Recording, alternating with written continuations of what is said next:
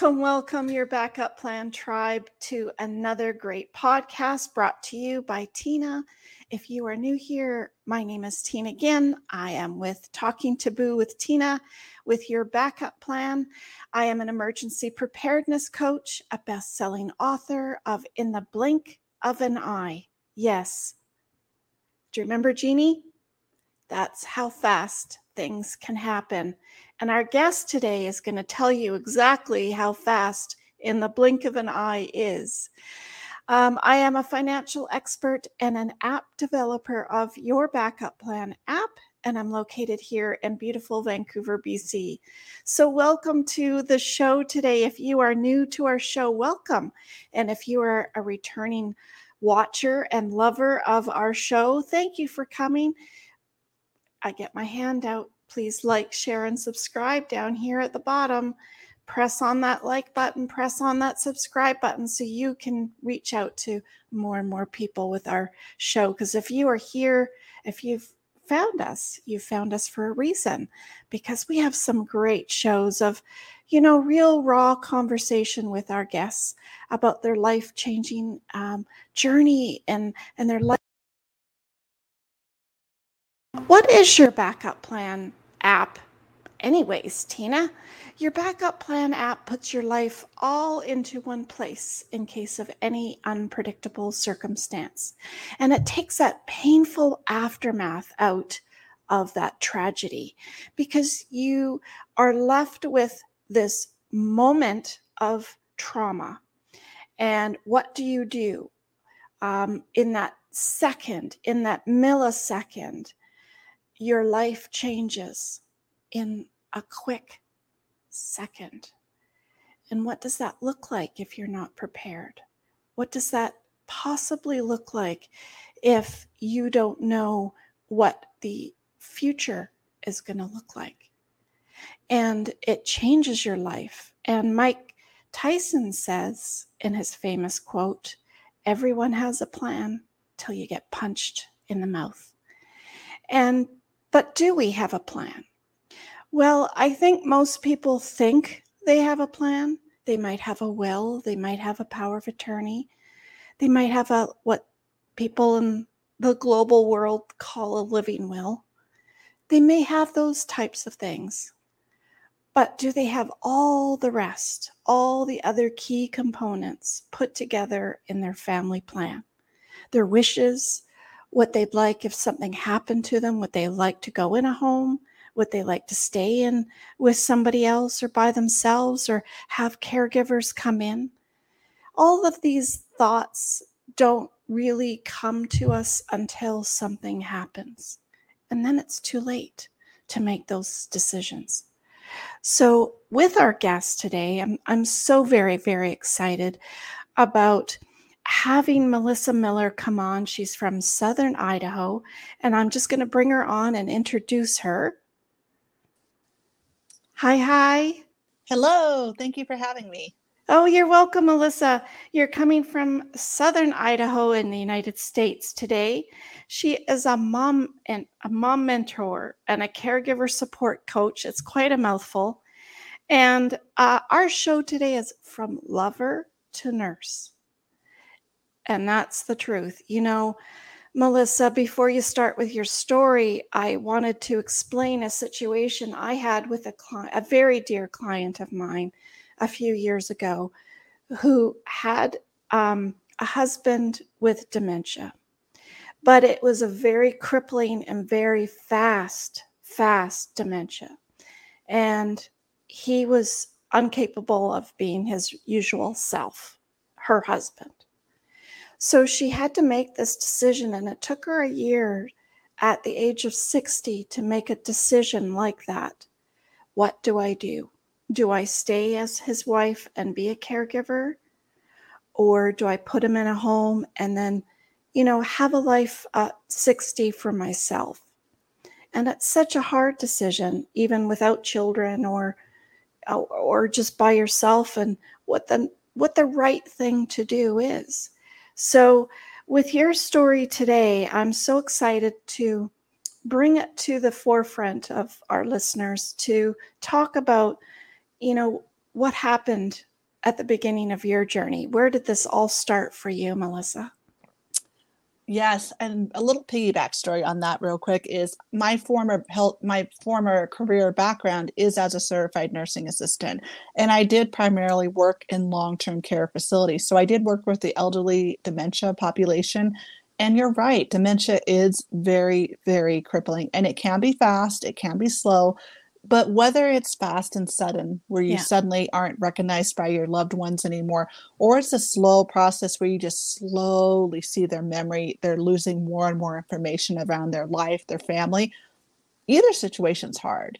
And to place your loved one in a home is really tough because you feel this guilt, you feel this shame of neglecting your loved one, that you're doing it out of selfishness or anything else. And I want to say, if you're in that situation, you're not being selfish. Caregiving is rough, physically, mentally, emotionally, and spiritually. And I want you to hear from me as a former healthcare worker that people in the healthcare field are trained to deal with these situations. And certainly we have more training and coping skills to handle these situations on a daily basis, but you don't. And if it's not within your capacity to care for your loved one and knowledge, to care for your loved one, please do not hesitate to make that decision if it's best for you and the rest of the family to do that. Now, a backstory on me as well is my grandmother passed away in 2018, and she absolutely refused to go into her home. And we honored that because she had been there so much for us. We wanted to take care of her. So we were in a capacity where we could take turns taking care of her. We would have her come live with us. We would go and stay in her house and just take turns taking care of her. We did get hospice and home health involved. And once she was to the point where she was definitely more in the stage of hospice, the hospice and home health staff would be just kept in the loop about the schedule, about where she would be, so they could still come pay visits to her. And also, home health and hospice is obviously a great resource in and of itself, because there usually is a social worker, and you as the family of the sick loved one can access that resource. One of my cousins, she was definitely having a hard time when we were dealing with our grandmother's transition from life to end of life. And she had some hard feelings about that. Not bad, it was normal, but she needed some extra cope with it. So she utilized that social worker. So think of it as an opportunity to not just make sure your loved one is cared for, but that you and your family as a whole are cared for physically, mentally, emotionally, and spiritually. Yeah. Yeah, I absolutely. So with your story, Melissa, I understand you had quite the moment that I talked about in the blink of an eye. It was probably even quicker than that. Oh, yeah. Yeah, we went from not thinking anything of this situation to totally changing our life in less than 6 months. It was really fast. So my husband has epilepsy, but he wasn't diagnosed right away. And in the beginning, we didn't even know that it was epilepsy. We woke up at 4:30 in the morning to change our daughter's diaper. This was back in December of 2019. And she was about a year old, right? She was about a year old because her birthday's in January. So she was going to turn 1 in January of 2020. And we just woke up to change her diaper. I stepped out of the room to use the bathroom or something. And then I came back in to just make sure my husband was okay and they didn't need help tending to our daughter. But I noticed a weird look on his face. It was like this weird glazed look over his face, like he was kind of there or kind of was about to not be there. And I asked him, I said, blank, kind of like a blank. Yes, look. Absolutely. Kind of like when you faint or something, that kind of look. Very good. That's a good description. Definitely like that. And I asked him, "Are you okay?" And he goes, he got 3 words out. "I don't know." He passed out. I grabbed our daughter just in time, got her into the crib. She was wailing because she was scared to see her father fall. I was freaking out. I did not think it was epilepsy in the beginning. I thought it was more just because there is almost a 20-year age gap between my husband and I. I'm in my 30 or latter 30s. My husband's in his mid 50s now. When this started, he was in his early 50s. So I thought, okay, he's working 40 plus hours a week. Parenting a toddler, an almost 1-year-old when you're in your early 50s is a lot different. So I thought it was something that, with my medical training in my brain, that oh, we just need to probably maybe supplement him with some extra sleep, some better nutrition, maybe supplement a chemical imbalance, you know, maybe some supplements. Nothing like epilepsy. We never thought it'd be like that, but he did have 2 more episodes. He had one in January of 2020 and one in March of 2020. And by that time, his primary doctor had referred us to a general neurologist because he was catching on that maybe this could be something neurological. It's not my basket of expertise, so I want to send you off to a neurologist just to be sure. Thank God he did. But then what was your first one like, Melissa? What was that initial, like, is he lying on the floor and he just passed out of it? Like a faint, he was just kind of. Yeah. Like, and then when he came to, he had no clue of what happened. So it could have been a faint, like somebody. Yeah. And fainted. And that's why I was thinking with my medical brain, maybe he just has a chemical imbalance. He's low on like iron or vitamin D or something. Yeah. Something like that. He wasn't driving or something like that. Absolutely. I mean, you know, there's so many pros for what happened, that kind of. Absolutely. And the cool thing was too, is that, the cool thing was that I was there and I'm medically trained. So I knew kind of what to do. We didn't know it was a seizure. I just thought he fainted because he was just tired and exhausted, something else going on. But I'm glad I was there, you know, because I was able to give details when we did go to the ER to get him checked out to make sure nothing was wrong. But they referred us to his primary, and then our primary referred us to a neurologist. He had a couple more episodes, and like I said, in January and March.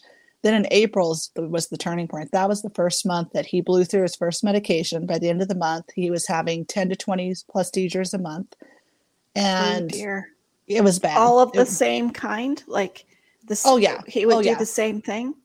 Yeah, it's like, well, there was some where he'd be like just kind of glazed and out of it, and then there's others like, you know, it would happen in his sleep, or it would happen where he would pass out, or just wouldn't come to. So it was a variety. His symptoms have been the same. Like usually he gets immediate, sudden, painful left temporal pain in his left temple. But in terms of how it starts, sometimes he can feel it coming on, that something's going on, like he just feels off. Other times he's out cold and he just passes out. Other times he, it's in his sleep or something. So it can happen in many ways. So you'd wake up feeling different too, I guess, after. Well, if I couldn't get him, well, usually the ones that where he's sleeping, it's because I usually need to go in and wake him up to get him up for work or something like that. Or I hear him making a funny noise, and if I can't get him to respond, I'm giving him his rescue medication to help him come out because I know what's going on. Yeah.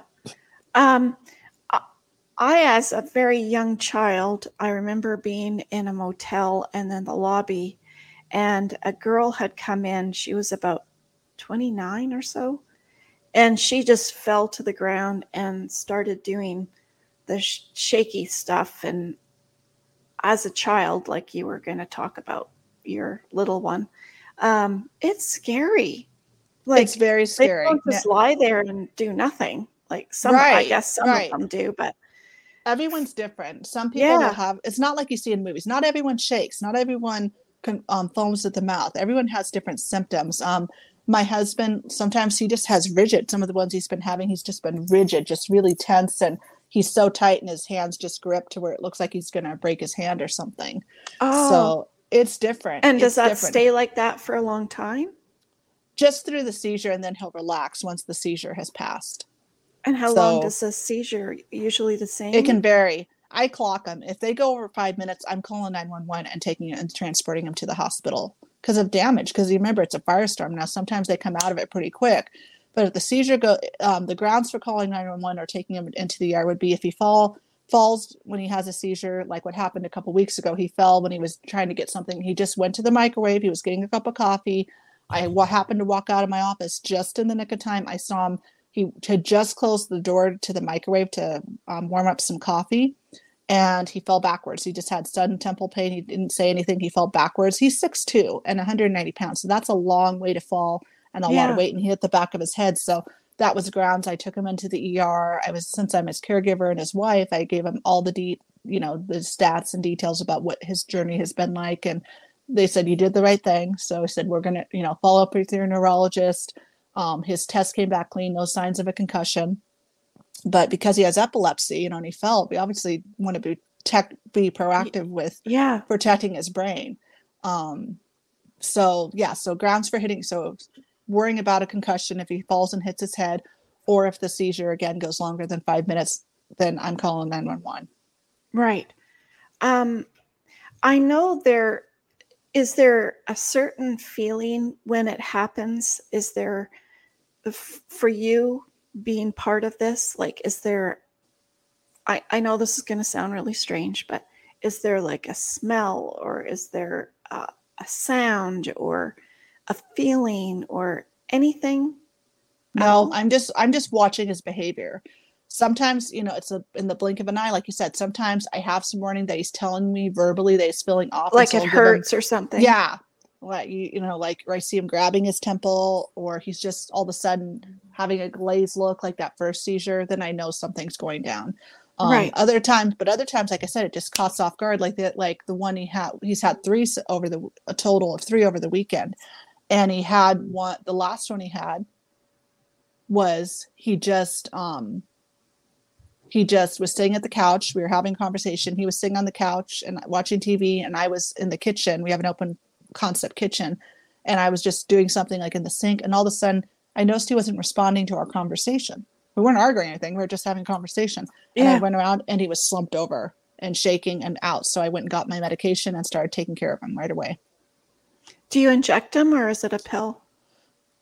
It depends. So obviously, if they're out cold, you do not put anything in their mouth.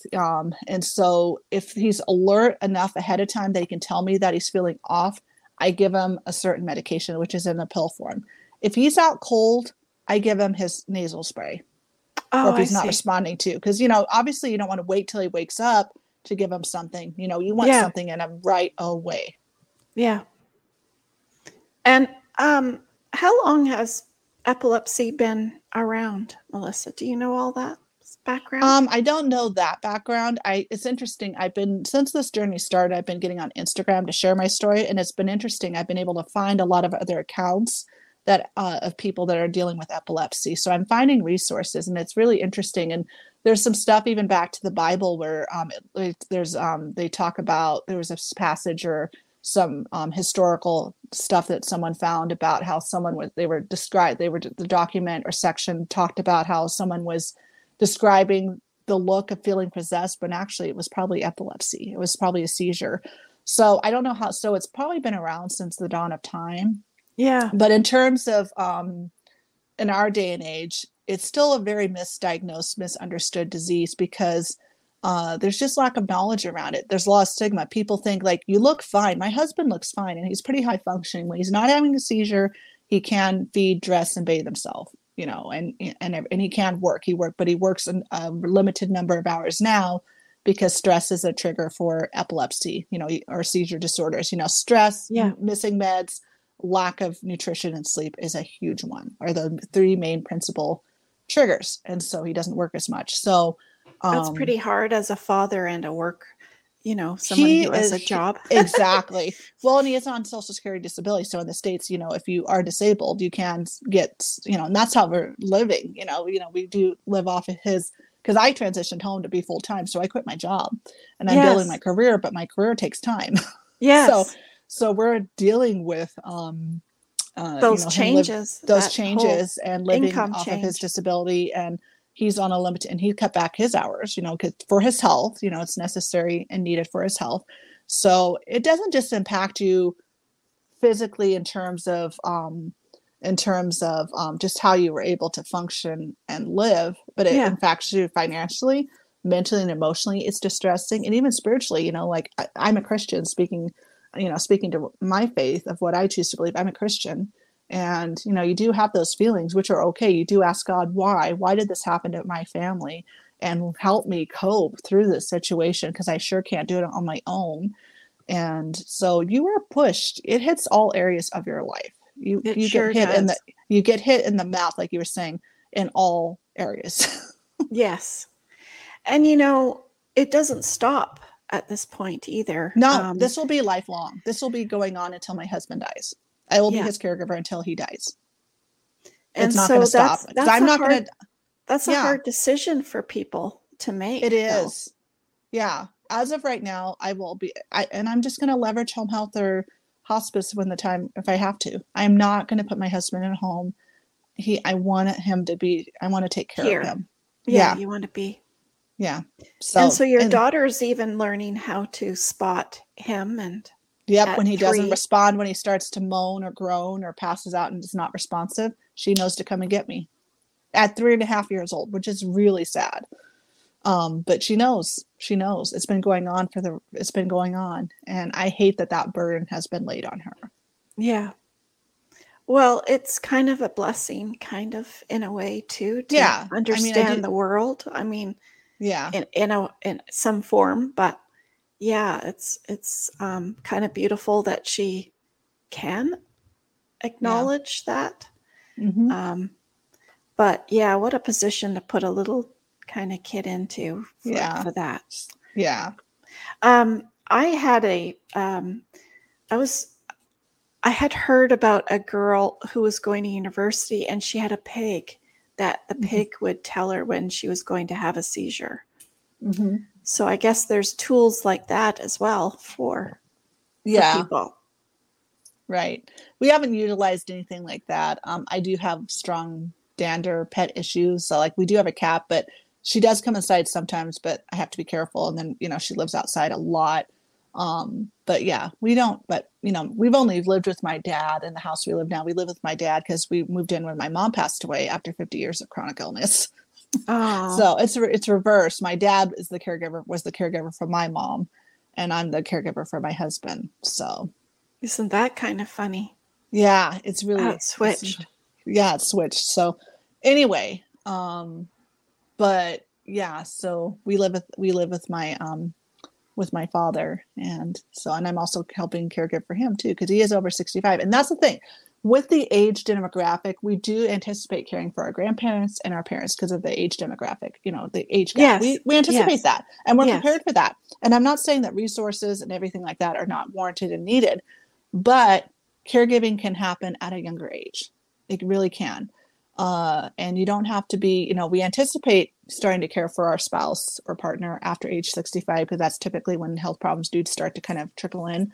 Yeah. But we don't anticipate it, unfortunately, but we don't anticipate it, when you're young and in your prime in your mid 30s or 50s. So no. Or 30s. It can happen. 40.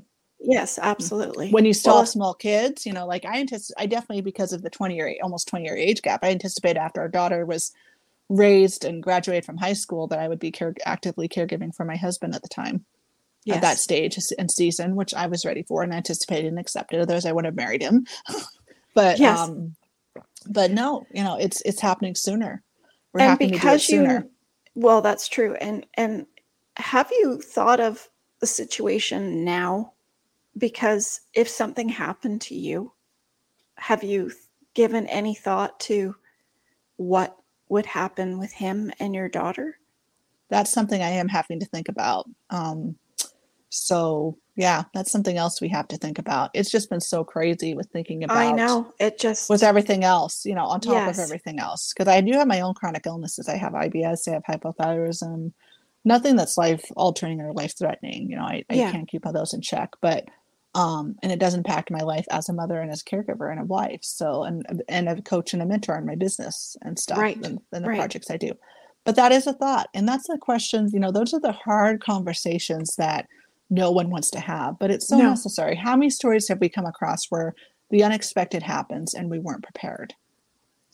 Tons. Yes. Tons. In so many shapes and forms, whether it was your building or whether it was your car or whether it was your house or whether it was your belongings or whether it was yourself, it could be anything.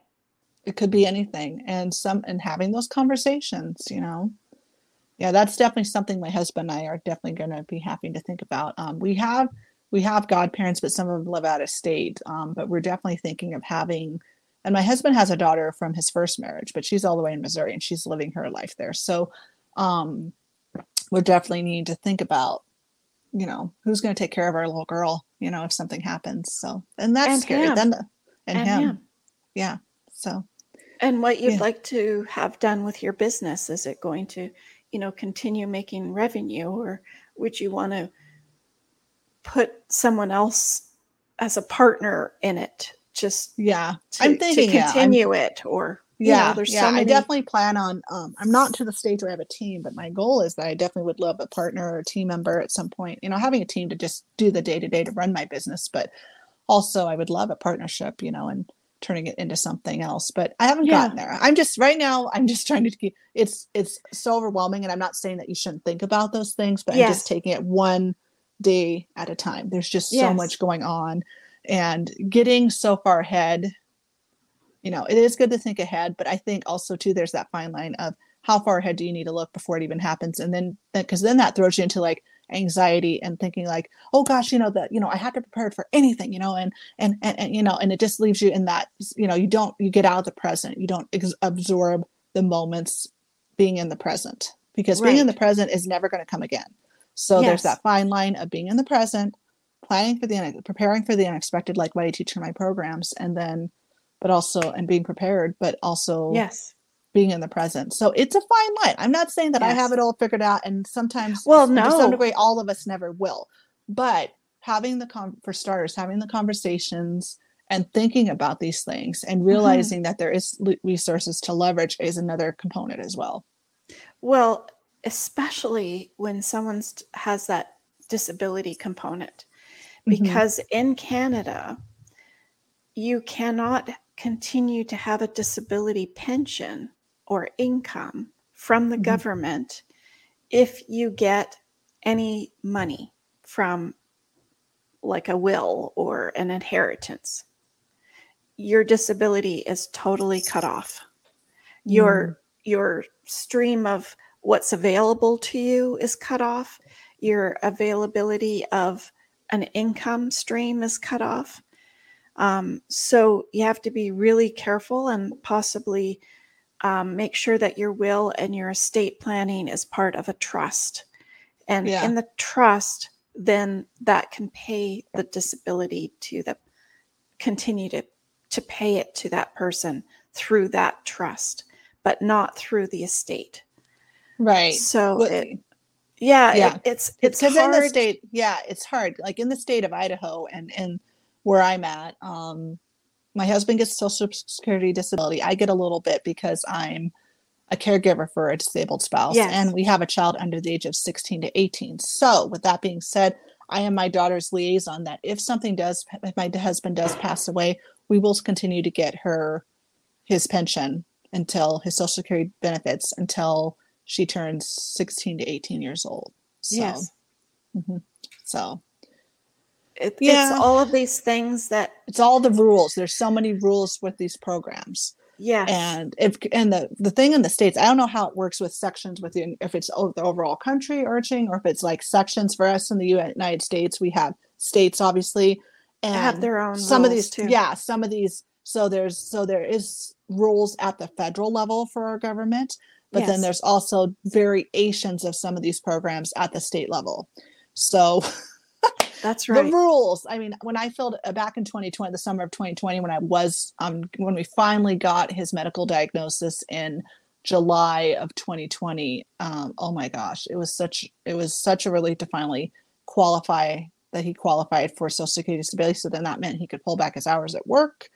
And it's not enough to live on by itself. So that's why he still works part time. And it's good for his mental health because he does want to feel like, because men are providers, men are fixers, and they want to feel like they're contributing to providing for their family still. And I get that. And I totally respect that. So as being able to get possible too. Right? Yeah, as long as possible to be able to feel like he's contributing to raising our family. Yeah. So I'm thankful that he can do that. So like I said, I'm lucky. My husband is pretty high functioning, but I know there's people out there that are caregiving for a spouse that are bedridden. And so they're doing way more. They're doing a lot more of the ADL care like I did when I was a certified nursing assistant, having to change, transfer, reposition, feed, bathe, dress, everything and give medications and follow up with the medical team. So caregiving has many layers depending on the situation, but it can still be stressful and it still wears on you. So that's why amping up your physical, mental, and emotional self-care, and spiritual self-care is very important. I'm in a season where I'm really amping up my spiritual self-care. I found an amazing devotional series that I'm doing that started out, the people who are doing it that I found on Facebook, they started out it as just a 10-day program, but they're turning it into a year-long program. So I invested the $60 to get the year-long program, and I get lifetime access, so I can go back to it again and again. And I'm investing in my spiritual health. That's what I need right now to cope with the stresses that we are under. And for everyone else listening, whatever season of life you're in, whatever of the four areas, physical, mental, emotional, spiritual, that you're weakest in, now's the time to amp up on that self-care so you can cope. So if it's maybe not doing devotional or getting back plugged into your congregation of faith, maybe it's realizing, you know what, all these coping techniques that I'm trying to do with dealing with my mental health on my own is just not cutting the mustard anymore. So I am going to go and make an appointment with my therapist or counselor, because even though there's stigma around medication, but guys, when I was in my early 20s, I did go through a time where I had to be on some depressive medication and anxiety medicine for a while to be able to get stable again. And I don't regret that. So definitely leverage those resources. And remember too, it's not just the medication that's available through therapists and counselors. They are trained and they can offer referrals to other resources that the average doctor and your family or friends, or even your pastor or leader of faith doesn't have access to. Now, those resources are good, but sometimes, guys, there's definitely seasons and situations where you need other resources, and making sure that you can access those resources as fast as possible is critical. So if you are needing help with your mental health, definitely leveraging the resource of a counselor and therapist in itself for the benefit of medication, and even just access to more resources through them because they have access to those kinds of things is not a bad thing. There's no shame. There's no guilt. It doesn't make anything. It doesn't define you as a mother, a wife, or a caregiver. It just means that you're prioritizing your self-care so you can keep that cup full, so you can be the wife, mother, and caregiver that you need to be, because that's what it's about. And sometimes we don't realize it, but they usually offer, one-on-one treatments or group sessions, or even like an evening at a restaurant group kind of just socialization sometimes, like among the same type of people, your own type of group. I think all of those things could be helpful in so many ways. Absolutely. As human beings, we're definitely a peachel of we're creatures where we need community. Community is so powerful and needed to being able to cope with whatever situation we're in. So being around like-minded people, whether it's getting a mentor or coach like me, who's can help you get organized and process and cope on the physical, mental, emotional, and spiritual level as a spousal caregiver and a stay-at-home mom. Yeah. Or if you're needing more spiritual help, maybe it's trying to plug into something, getting replugged back into your congregation of faith, doing a one-on-one with your pastor or leader of faith, or joining a spiritual group, or even doing something online. So there's no shame in that. The resources that have worked out for me have been online, because I'm busy, I'm home full time, I can't get out of the house as often as I would like to. And obviously too, it's out of protection, because I'm trying to limit exposure to some degree, because I have a compromised immune system to some degree. My husband certainly does with his epilepsy, and I have a 3-year-old. So there you go. Things are opening back up here in the States, depending on where you're at and everything else. But still, you want to be safe. And obviously, just sometimes it's just more also of energy. You're just dealing with so much. When my husband has a seizure, he's out for the rest of the day. Yeah. So he doesn't have the energy to go outside the house. How long does the effects after it's over of a seizure? Well, It probably vary? It varies, but it's definitely, at least minimum is definitely 24 hours, and it can be longer. Because think about it, this is the best analogy that I've been able to come up with that makes sense when when a person goes through a seizure, and if they go through multiple, it's even more. But whenever a person goes through a seizure, it's like they've just run a 26-mile marathon. Hello. You don't recover from that in a matter of minutes or hours. No. You're out for the rest of the day. You got to hydrate. You need to eat. You need to sleep. You need to rest. Let your muscles heal. Same thing when your brain goes through a seizure. You have to rest. So one of the things that he does have to do more than anything is sleep and just watch TV, relax, read his books, do something that's relaxing so he can recover. And obviously, too, the other component, too, is the medication I give him. Most of his medications that he has, they can make you feel, obviously deal chemically with your mood and other things. But the other side effect is they'd make you drowsy. So he's sleepy because of the medication. He's sleepy because he's exhausted after what his brain has just gone through. And it impacts his whole body. It happened in his brain, but it impacts his whole body. Oh, for sure.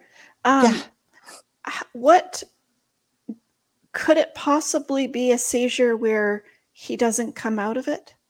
Is that always a risk? That's why I clock them. That's why the protocol for when someone has a seizure, if they don't, you got to clock them. So if they don't come out of it after 5 minutes, you're calling 911 and getting them transported to the hospital ASAP. If they hit their head, then there's that component of a concussion. Right. But if that goes longer than 5 minutes, you are calling 911. So what happens, Melissa, if you have to go out for the day? I take my daughter with me. I don't have a lot of options. I do utilize family, but I try to keep going out for the day to a minimum where I'm not gone too long. I hate leaving the house because my husband's by himself. But I try to keep it to a minimum, and I make arrangements to have people here, but that's not always possible because I have family that has, family in their lives, and we're in a situation. Yeah. Usually my dad is here though, because we live with my dad, but he's on vacation right now. So I'm kind of in a little bit of a pickle, and I have other family that's out of town right now. But usually I try to make arrangements when I know I'm going to have to be gone for the day for a long period of time. You know, that makes sense. Yeah. Because you can't leave him, if you can't take his time of something happening. Yeah, so. Exactly. Yeah. If he can't give him, when he has a seizure, whether he's just, out cold or he's just kind of off, he can't always take his medication. Now, again, I give him Nasolim if he's out cold, but if he's just feeling off and he's alert enough beforehand, he can take some lorazepam as a rescue. But sometimes he can't even get to that. And so then I have to give him the nasal spray anyway, because that you want the medication in his system the fastest way possible. And it's better to give him the nasal spray and stop, because the Nasolim has a longer shelf life than the lorazepam. The lorazepam has a 12-hour window. So the idea with rescue medication, it's helped to stop the seizure and prevent another subsequent episode from happening. Right now we're even adding clonazepam for a while, because he's transitioning off of zomethazine onto Xcopri for stabilization to help his seizures, because the zomethazine is not working. And we're trying to get him stabilized enough so that we can start the testing process for surgery. So there's all these components. So we're amping up on, trying to get him stabilized on the Xcopri. We're adding the clonazepam at nighttime to help him have a little extra, because it has a 36-hour window, whereas Ooh. Whereas the lorazepam only has a 12-hour window. So if he takes it, say, like, let's see, it's like 12:15 my time. So if he takes it now by midnight tonight, it's going to be gone. So he has no more protection for the night. Whereas if he takes the clonazepam at bedtime before he goes to sleep, it'll last him through the morning and kind of help give him so he can be protected overnight. So until he gets to the next nighttime dose. So he has to do that every night. And he takes right now. Yeah. So the clonazepam he takes right now, it's temporary. It's just until we get him stabilized at the right dose of the Xcopri. So he takes Xcopri at night, a dose of that. He's on 100 milligrams of that. He takes 600 milligrams of the methazine right now, even though it's not working. We can't just stop a medicine and start another one, because there is some component of protection by at least staying on the zomethazine until we get him to the right dose of the Xcopri, and then we can start weaning him off the zomethazine. But he's not there yet. And then he takes the clonazepam, a 0.5 milligram dose of that just at bedtime right now, to again give him, because it has a longer shelf life in his body, to help give him some extra protection from any subsequent seizures. But again, that's just temporary. It will go away. So you're so much like a nurse. I have to be. You have all of the mm-hmm. But that's just to give you a little taste of the but that's just to give your listeners a little detail of what it's like. You have to be a nurse. You do have to learn to be a nurse and a caregiver. You're watching the meds.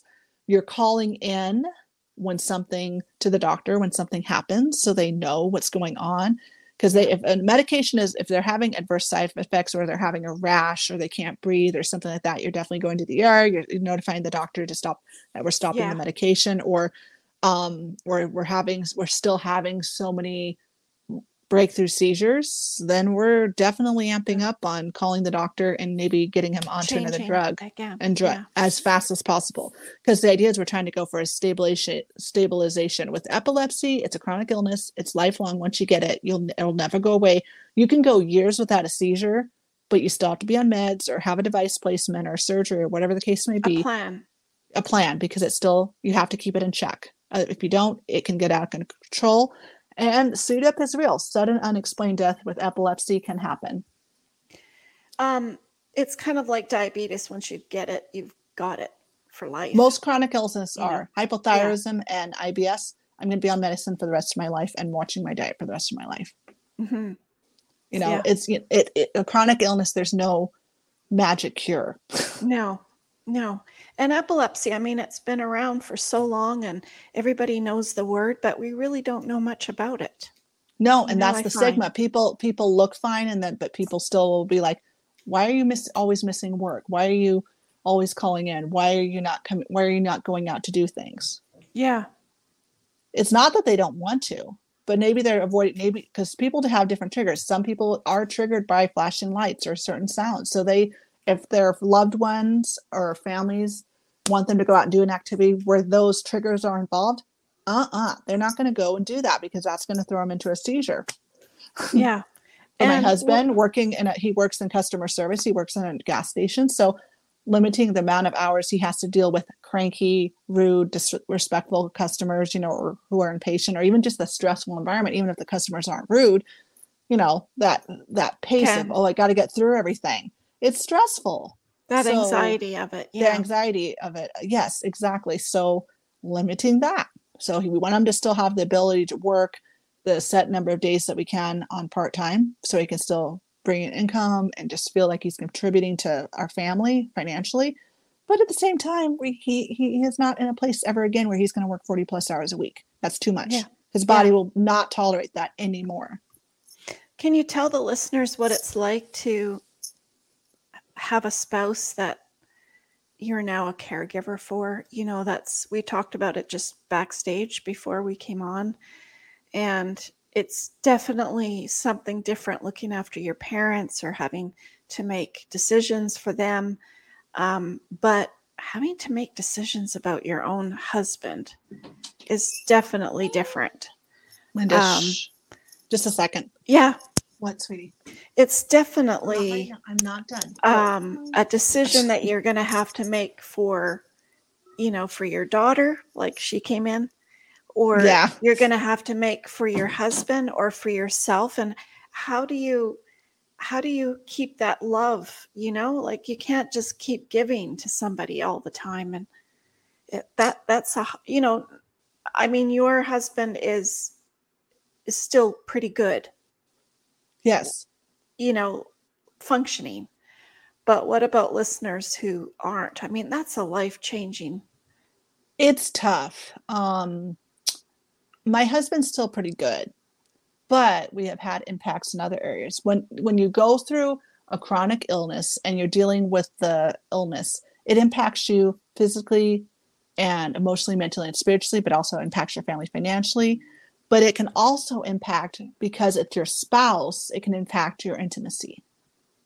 So libido, I'm just going to go there, your libido. So the medications that my husband is on to control his epilepsy, which are needed, it has messed with his libido, and it just messes with his mood, and it's not his fault. And that's another thing, you already have, my husband's already at that age, for men, with their libido after 50, it goes down anyway. 40 to 50, it already goes down anyway, just naturally, that if you're healthy, otherwise, things. So you're dealing with that. And do men take Viagra and things like that, or sildenafil, which is generic Viagra, things like that. And my husband has utilized some of those resources at times. And we've dealt with that, with us having an age gap. That's a hard thing. But then you add on a chronic illness that messes with that even more. Yeah.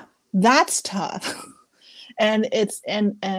And also just feeling, because it changes your body with the medications. You already might have the side effect of weight gain, or maybe you're a little swollen, you don't look as attractive, maybe you might have that struggle. That's something to consider too. And it's tough. And yeah. So there is that, I am a caregiver and I do need to make sure my husband takes care of, but it's also my job as his wife to go, listen, this illness is not your fault. And you're still the man I married and that I love you so much. And you want to still input that desire. My body's changed too. I went through a cesarean when I had my daughter and I got up to 220 pounds. I'm only 5 foot tall and I'm still not back up to my baseline because of all the stress and my IBS. I'm still struggling with my weight. But I'm learning to, but my body will never, I've never been a size 2, 4, or 0, and I never will be. And I'm just learning to accept that, but that doesn't mean I still can't be comfortable and healthy in, the body skin. in my own skin. I mean, whatever, honestly, I do want to do, like. That doesn't mean that I'm giving myself license to binge all the bad food, but I still am going to try to exercise when I can, hydrate with a lot of water, taking my medications to keep my gut health in check so I'm not getting flare-ups of my IBS. And I'm still doing my wellness visits to make sure we're doing everything we can to keep me at a healthy level. But it is what it is. And my husband fortunately sees that he's like, okay, I'm not expecting you to be a supermodel. That's not what I married. So it's about still loving your spouse through it all and still seeing them as the person that you married. Yeah, things have changed, and things will impact as you, even if let's take the chronic illness out of the puzzle. Even if you were normal, as it were, quote unquote, normal, you would still be dealing with those changes and having to deal with libido issues and things like that because of aging. So that's still on the table anyway. So I think with a chronic illness, I think those things are still important to keep in mind. I mean, yes, they might be increased or triggered a little sooner and a little faster than you might like. Yeah. But it still doesn't mean that life still can't be good and still life can't be beautiful. I still think my husband's the most handsome man on God's green earth. He loves me and accepts me for who I am, which I appreciate because I definitely had some self, some image issues, self-confidence issues, if you will, when we got married. And my husband just loves me for me. He loves my personality versus, how I look or how I will never look, type thing. Right. So I think that's important. Your spouse needs you. Some days are going to be hard. And I think it's important to just soak up those good moments, when you can be intimate, when you have a good day where your spouse is not, not feeling terrible from the side effects of the medication or having a lot of seizures, and you're able to just have fun and laugh and giggle and play with your children and just be maybe not physically like you're making love per se, but even just holding their hand. There's other intimacy. Yeah, there's other intimacies, going out to dinner, reminiscing, or doing something that's just you. Maybe even if it's just going out for a date, maybe getting childcare for one night and going out to dinner and going out to a movie or just doing something. My husband and I, we even had time where we just wanted to have some alone time. And so we've booked out a hotel and left our daughter with grandma and grandpa before. We've done that even. So I'll just be really honest. So, there's different types of way to feed that different intimacy. Ways. And there's and it's important. Your intimacy level with your spouse still needs to be there and still needs to be a priority. Just as important as not skipping wellness visits for yourself with your primary doctor, not making sure you're hydrated and fueling your body with the right kinds of protein and getting enough sleep and exercising, just as important as tapping into mental health resources that will help you cope mentally, whether it's a counselor, therapist, or medication, and spiritually tapping into your congregation of faith, and even just outsourcing what you don't need on your plate. If you don't have the capacity to handle something, kick in home health, kick in hospice.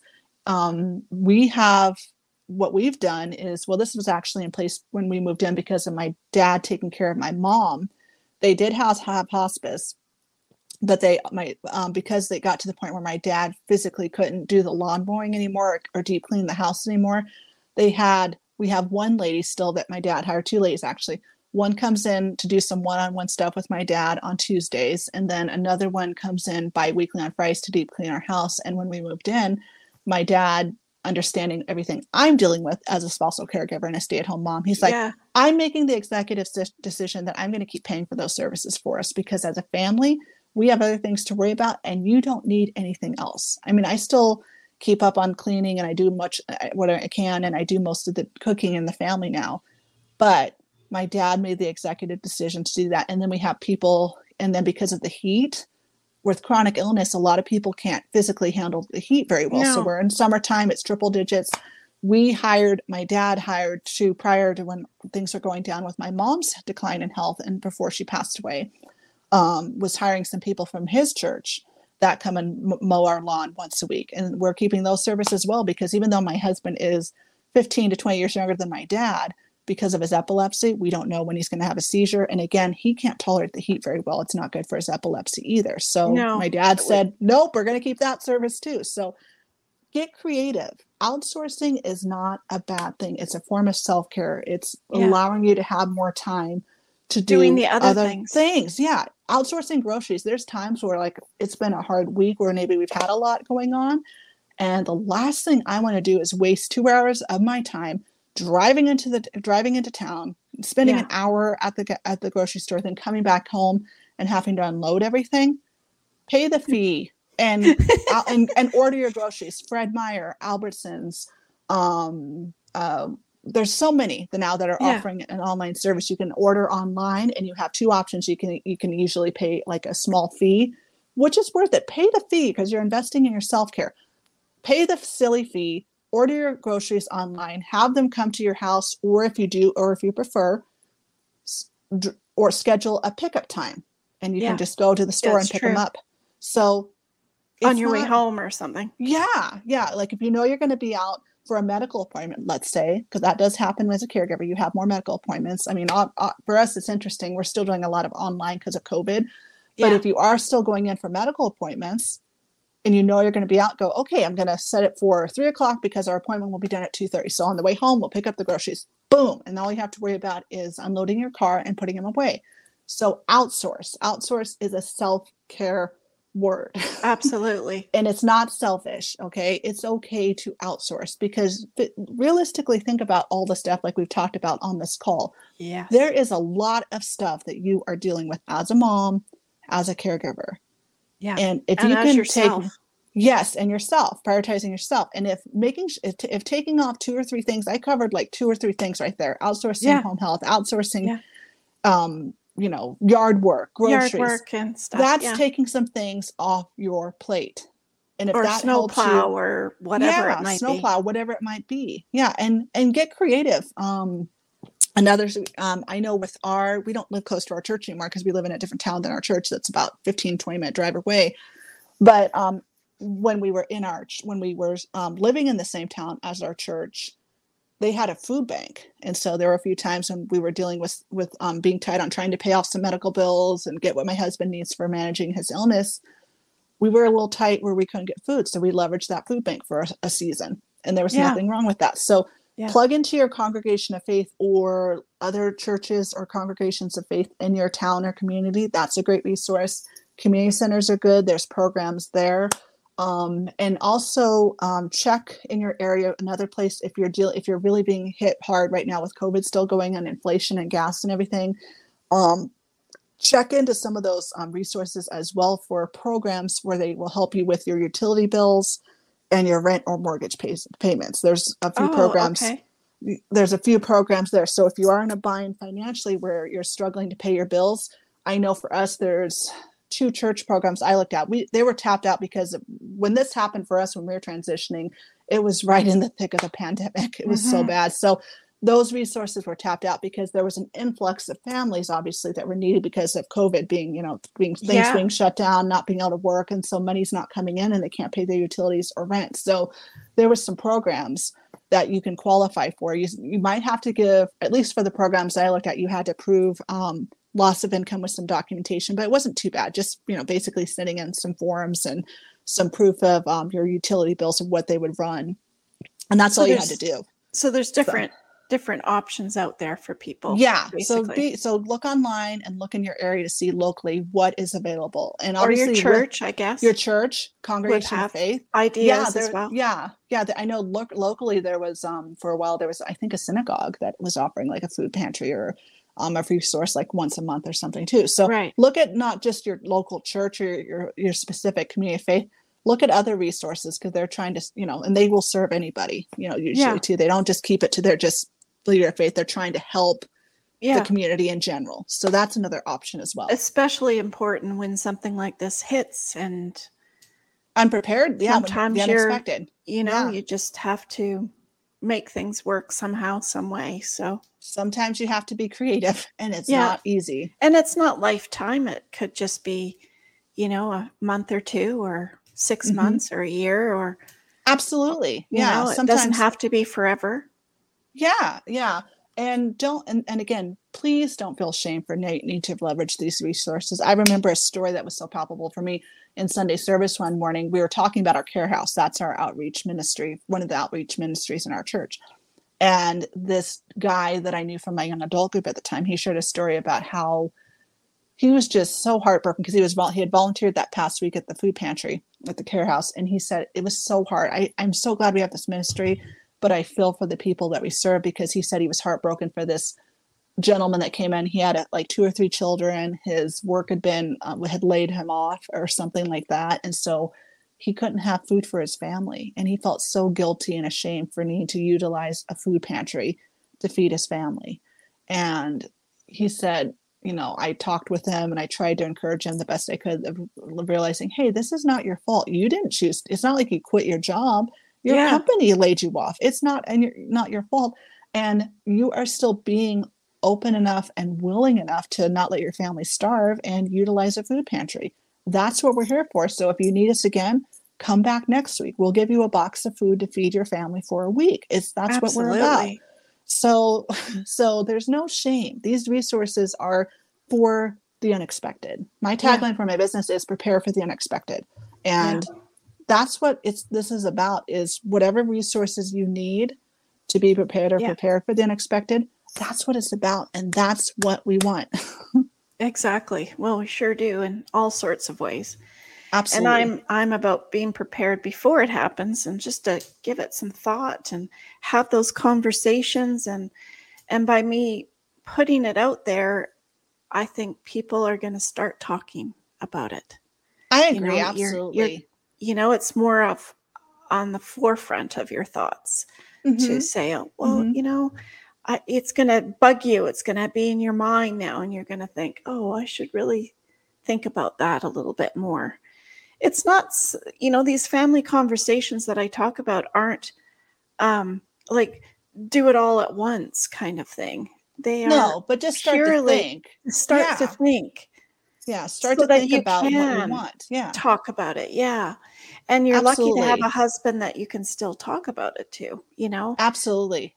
What happens? Talking about what happens with X, Y, and Z. Yeah, what happens if my husband can't work? What if my husband can't talk? Can't talk. What do you want? Yeah. Do you want to be cremated? Do you want to be buried? Do you want to donate your organs? That's another thing that is not talked about. Do you want to bless somebody else with your organs that do work? So, absolutely. Or like what my mom did, because she had so many chronic illnesses. Did she donate hers?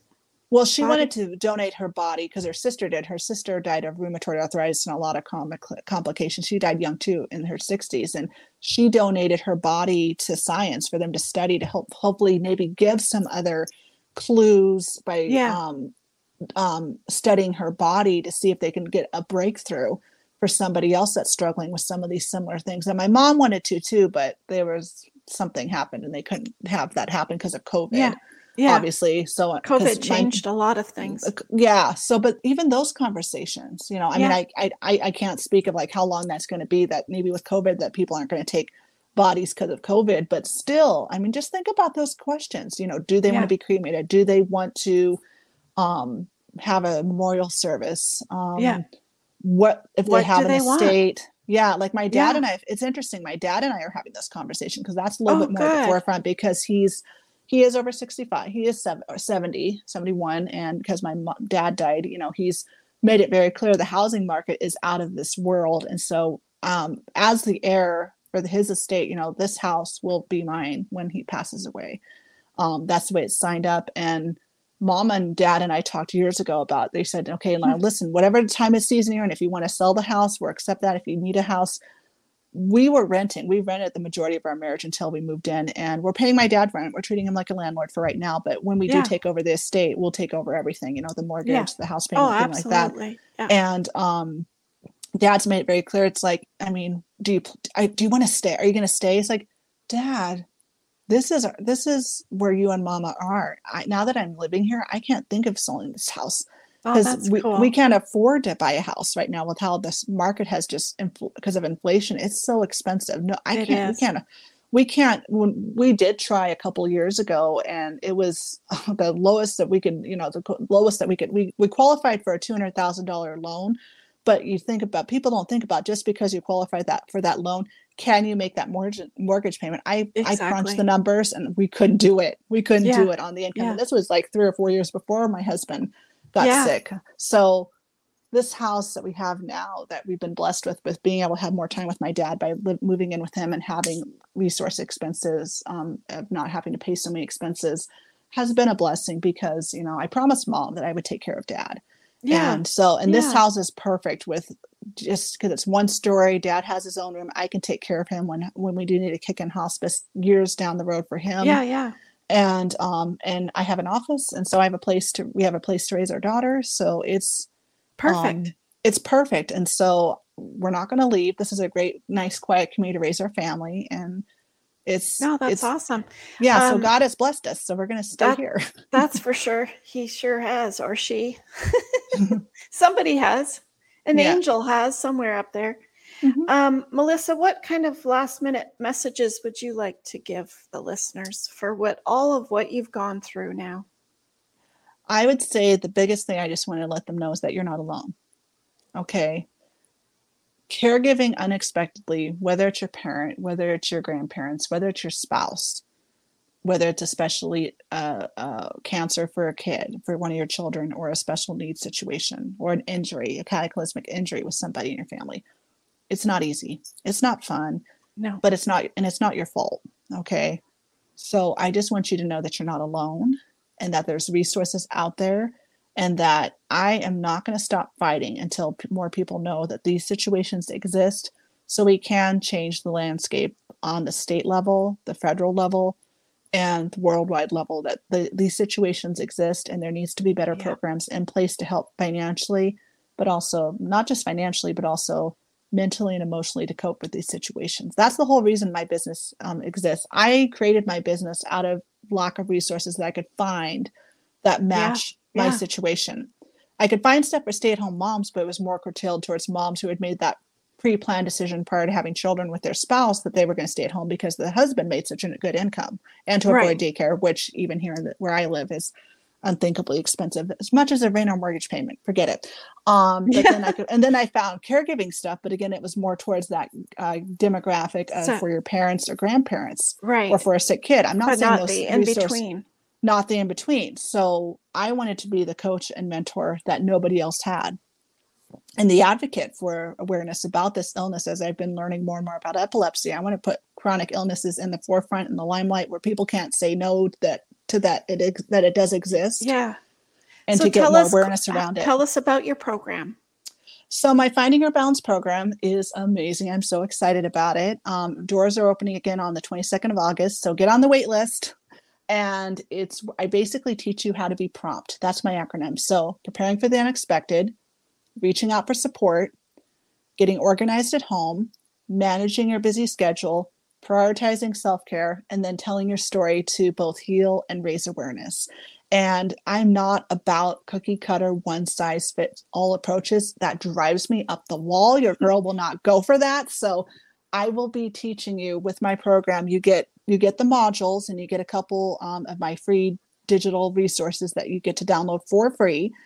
But the cool thing is when you sign up, you get 1 month of one-on-one Voxer voice message coaching with me, 5 or 6 hours a day, 5 days a week. So anytime you have a question, I am there alongside you. You get to hear my voice versus just a text or maybe a Zoom call. Not to say that those aren't beneficial, but things happen day to day, and you need to be able to sometimes just hear someone else's voice and tap in and go like, okay, you can, so that way you can go, Melissa, my toddler's about ready to drive me at the wall because she got into the glue again, or Melissa, my husband or my spouse just had another episode, and I just called my 911 again, and it's scary. It was so bad this time, and I don't know what's going to happen. I just need someone safe to talk to through the situation for support. That understands. I mean, that's the whole problem. That understands that situation. So right? Your girl will be in your corner, and I will help you get a realistic motherhood and caregiving, spousal caregiving routine that works for you. And this program's retailed at $1,800. You're getting it for $197 or two payments of $98.50. So it's a great deal. It's exciting. I'm excited. I'm so excited. Yeah. It's going to be great. It's going to be great. That's awesome, Melissa. Thank you for sharing that. That's perfect. Well, listeners, it's about time that we could talk to Melissa for forever on the subject of caregiving. I know we could for sure. But absolutely. Don't get your girl started. For sure. But we have to close it off at some point. We'll have her come back with an update, I'm sure, in the next few months.